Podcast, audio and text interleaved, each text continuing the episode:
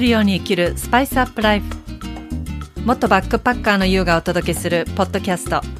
この番組では毎日を旅するように刺激いっぱいの日々を思いっきり楽しみながら心と体がワクワク喜ぶをテーマにスパイスアップライフをさまざまな観点からお届けします。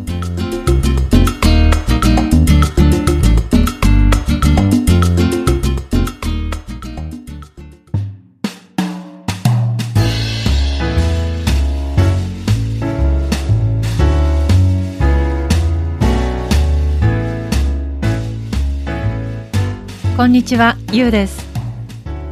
今回もこのポッドキャストを聞いていただき、本当にありがとうございます。最近、あの、すごく雨続きで、東京も結構ね、雨が多いですね。もうなんか、お肌はね、あの、おかげで、こう、ちょっと前は乾燥ですごい大変だったんですけど、その辺こうね、しっとりしてきて、まあ調子はいいかなと思うんですが。でも今日久しぶりにちょっと晴れて暑いんですよ。ちょっと動くだけであのじんわりとこう汗かく感じで。私はね暑いのが大好きなのでもう暑ければ暑いほどどっちかといえばこうエネルギーがこう湧いてきちゃう。元気になっちゃうんですよ。だから南国が好きだしもう夏が大好き。その反面ね寒いのは本当に弱い。本当にもう人人一番弱いですよ。前ね20代の時とかの方が一番寒がりだったかもしれないですね。今はいろいろちょっとねトレーニングしたり体もちょっとこう整えたりしているので前ほどではないんですけども20代の時はねなんか最高10枚重ね着したことがあって東京なのに。腕がなんか曲がらないというか曲がり肘が曲がりづらいっていう 経験があります。そこからね少しずつこれじゃいかんと思って徐々に徐々に薄着になってきてそれでもねやっぱり4枚は着ちゃいますね。冬ならね。今は4枚着てないですけど。今日はね、あの、私のソロトークで、あの、お届けいたします。今回、ね、この番組宛てに、リスナーの方からメッセージをいただきましたので、今日はそちらをちょっとご紹介させていただきたいと思います。ね、マリナンさんからね、あの、いただきました。マリナさん、本当にありがとうございます。ちょっとねそのいただいたメッセージあのご本人にもねあのご了承いただいてますのでご紹介させていただきます。ゆうさんこんにちは。ポッドキャストいつも楽しく聞かせていただいています。私は今社会人2年目の24歳です。大学時代は私もバックパッカーをしておりました。バイトしてお金を貯めては長期休みに何カ国か回りさまざまな経験をしました。よく何を得たとかなんでそんなに行くのとか聞かれましたが簡単に答えられずもやっとしていました。ゆうさんのポッドキャストを聞いて私はぼやっとした変わらない日常に刺激を求めていたのだなと確信できました。コロナで思うように動けずまた社会人になって毎日同じような日々を過ごしています。ワーキングホリデーにも行きたいけど、ね、よあの世の中がなかなか行ける状況ではなく何か挑戦したいけどなんかやる気も起きない気持ちに陥っています。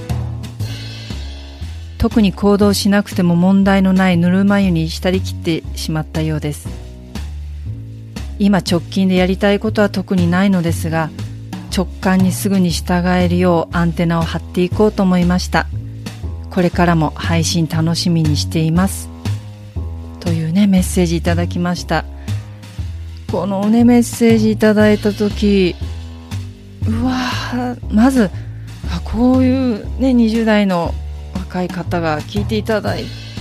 けてるんだっていうことにものすごく嬉しさと、うん、驚きがありました。そしてね何よりこのマリナさんの今の状況がその当時私が本当に同じ年頃の時本当に似たような感覚悩みというかねこうモヤモヤっとした感じだったなーってねすごくこう思い起こしてたんですね。でなのでちょっとねこの番組内で直接とねメッセージお届けしたいなと思いました。そして皆さんもきっとね似たようなちょっとこうシチュエーションでなんとなく塗る前にちょっと使ってるような状態。そしてなんかこうやりたいよやりたいことがあるんだけど何やっていいか分からないってもやっとした状態ってねあの誰でもいくつになってもそういう時期ってあるかもしれないですよね。そしてそうですね。マリナさんのその今24歳。私ねちょうど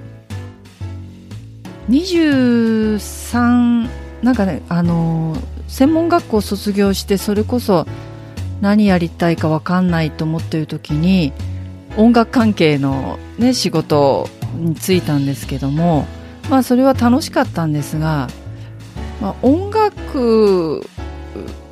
で別に私そんなに音楽で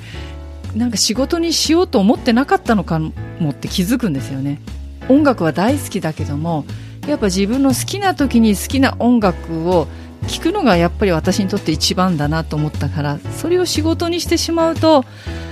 なんかそういうことだけではできないやっていけないことになってしまうんですよね。いろいろとね大人の事情みたいなものとかいろいろ出てくるので。なのでそれこそ私も23で24になった時かなちょうど、うん、オーストラリアのワーキングホリデーに行ったんですよ。でもそのワーキングホリデーも果たして本当に行きたかったのかっていうとなんかねやっぱあれってあのワーホリね。ワーキングホリデー。ワーホリで年齢制限がこうあるから今もありますよね。当時ね25歳までで30まで最大延長できるとかだったかな。ちょっと今のことはね分かんないですけど。だからまあやっぱり若いうちに言っとくべきかなっていうのもあったしなんとなく周りでもちょうど同年代ぐらいになってくると結構そういう海外にこう出ていく方が多かったのでこれは言っとかなきゃみたいな感じで出たんですよ。で別にオーストラリアに行きたかったかっつったら別にそうではなくてなんとなくこうちょうど私が12月にワーキングホリデー行こうと思ってたからやっぱ私ね暑いところが好きだからちょうどオーストラリアは日本と逆で、ね、日本の冬があっち夏なのでちょうど行った時に夏だといいなとかあと治安がいいとかねそういうのをいろいろ見てオーストラリアにしたんですけどでもねやっぱり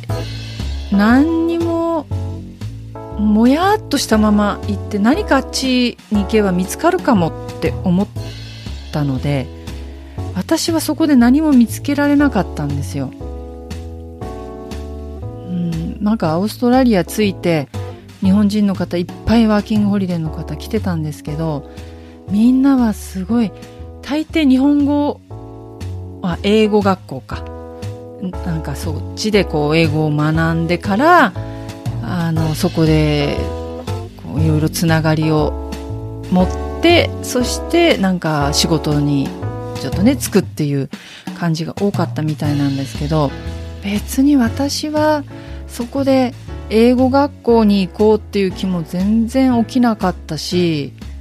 何かじゃあそこでワーキングホリデーで行ったんだけども働きたいかっつったら別にそういう気もなかったし、まあ、そもそも働けるほどの英語力もないし本当ね行ってあのホームステイとかもねしたんですけど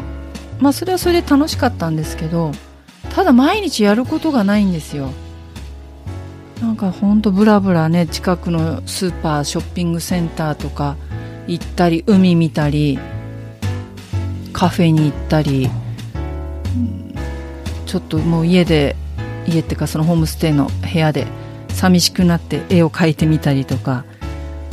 うんなんかねずっともやもやもやもやしてて。そして2ヶ月弱ぐらいでもう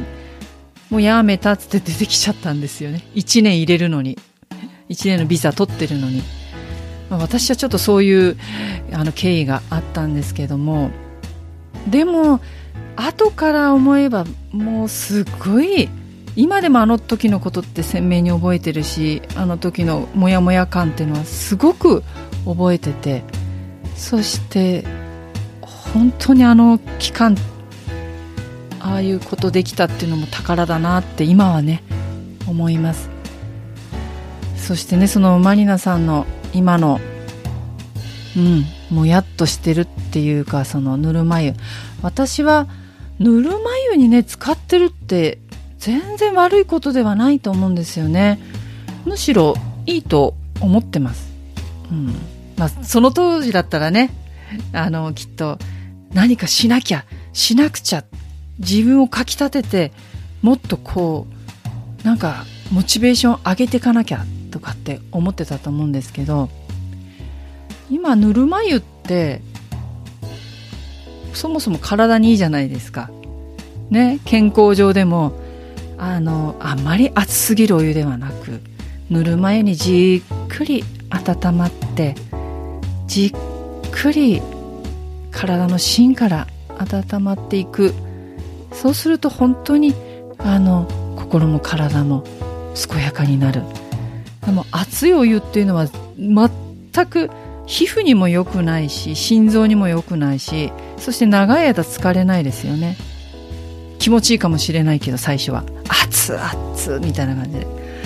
でもすぐ出ちゃうし。だから私はそういう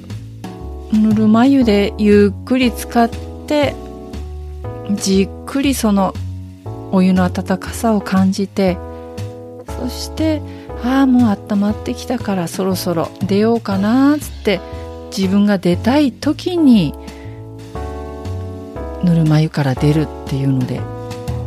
いいなと思うんですね。これは例えばこう自分をかきたてる要はモチベーションを上げるっていうのは私もね例えばモチベーションがずっとなんか高い方いるじゃないですか。もう常にやる気やる気やる気でパッションパッションみたいな感じで。いやすごいなと思うんですよ。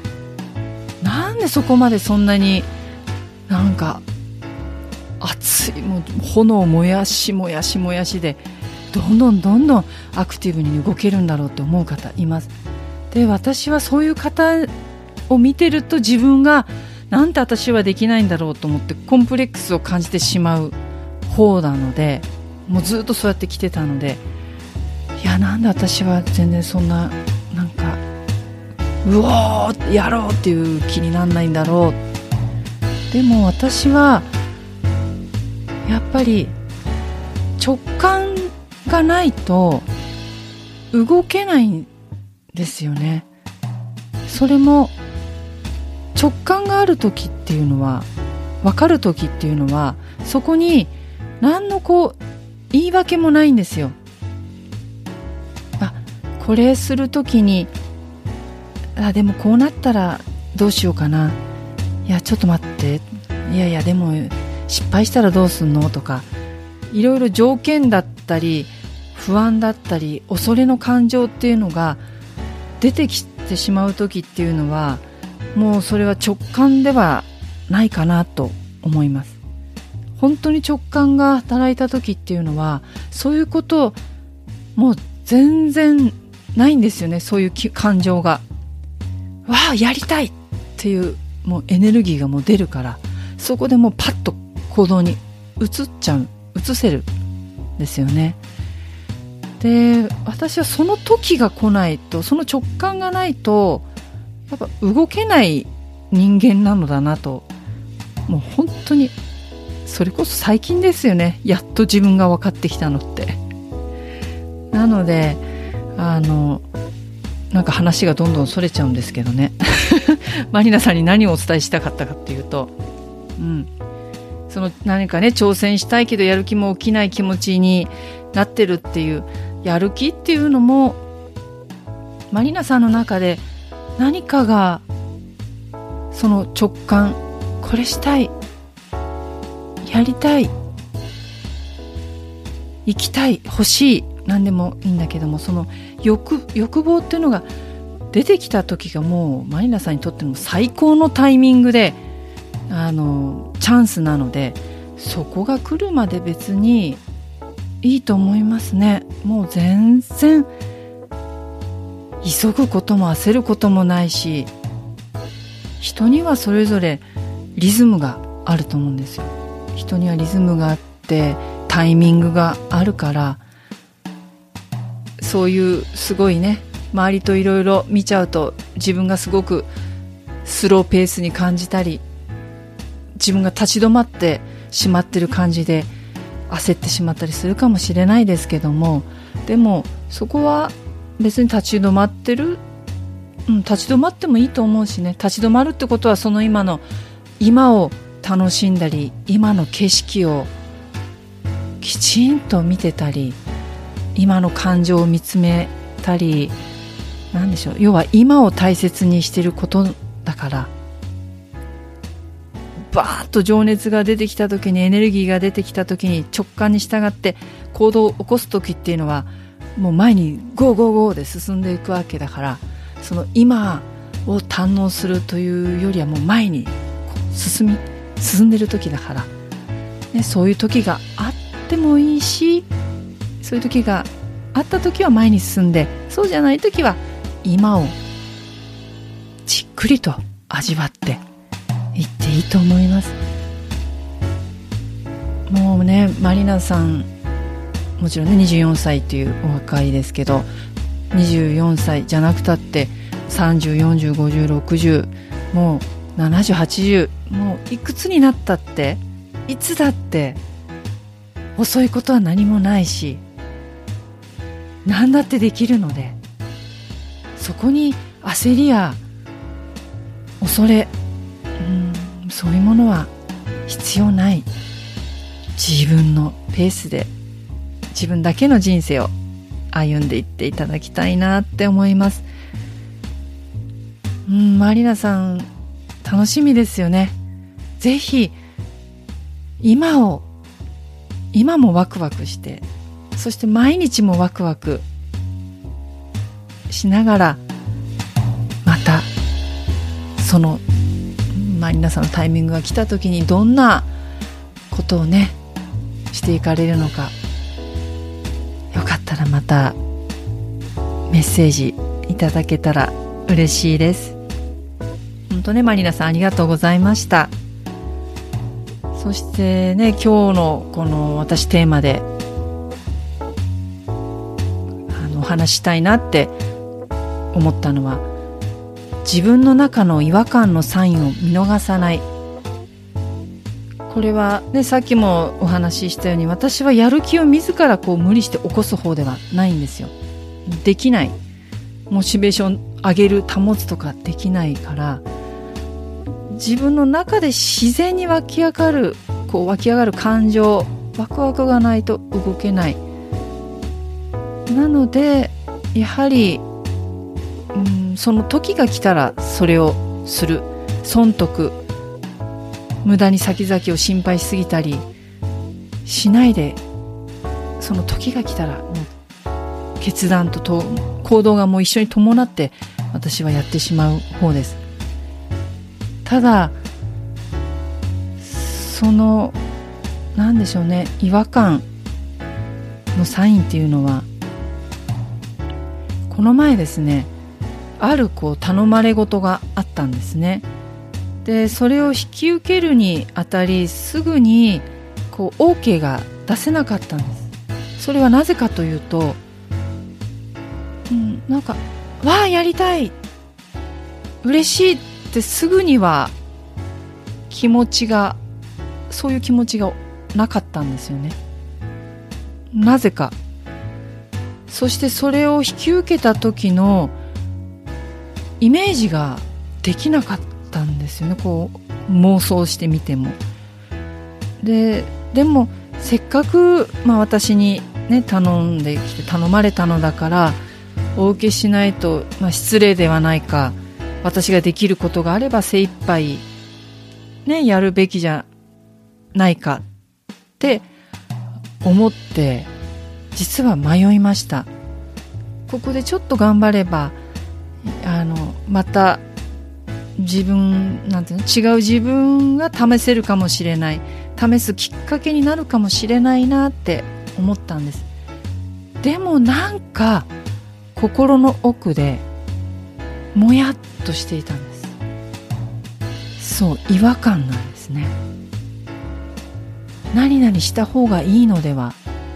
とかとりあえずしておこうっていうその自分の感情に目をつむって違和感をどっかで抱えてそのまま行動するとどうなるのか。今までもねそういうことがあったりしました。そういうのをやってみると大抵いまいちなんですよ。いまいちな結果もいまいち自分もやってても、うんまあ、心地よい感情ではなくなんか変な疲れだったり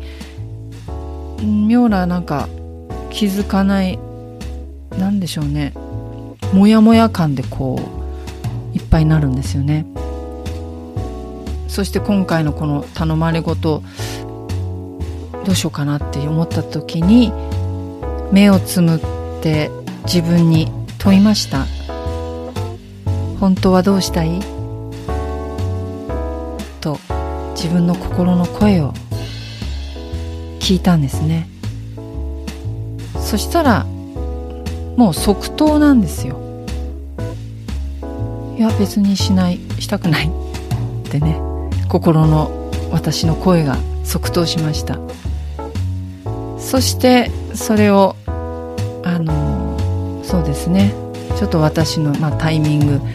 ではちょっとこうお受けできないっていうことでお断りした時にはすごく心が軽くなりました。そして開放感があったんですね。それは想像以上でした。それをその心の軽さを感じた時に私本当はこれしたくはなかったんだ。って気づいたんですやっぱり。もやーっとしていた霧がパーッと晴れました。この感覚を忘れないでいたいなと思いました。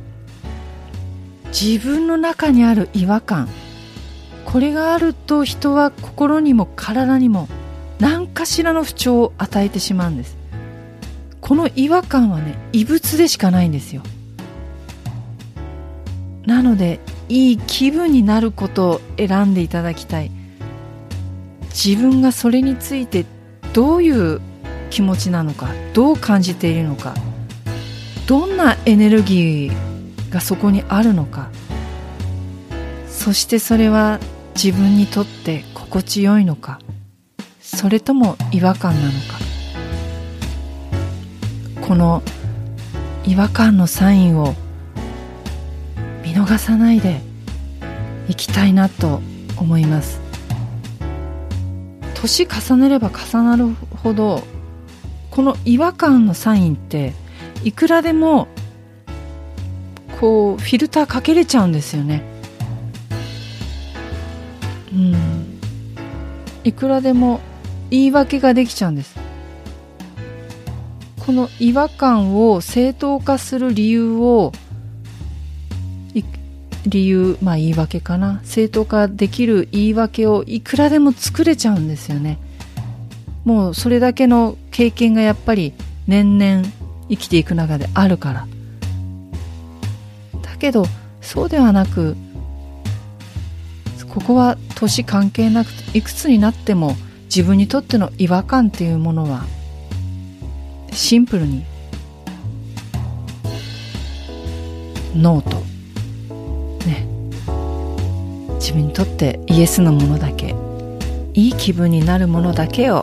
選んでいってほしいなと思います。それでは今回もこのエピソード聞いていただきありがとうございました。それでは次回またお会いしましょう。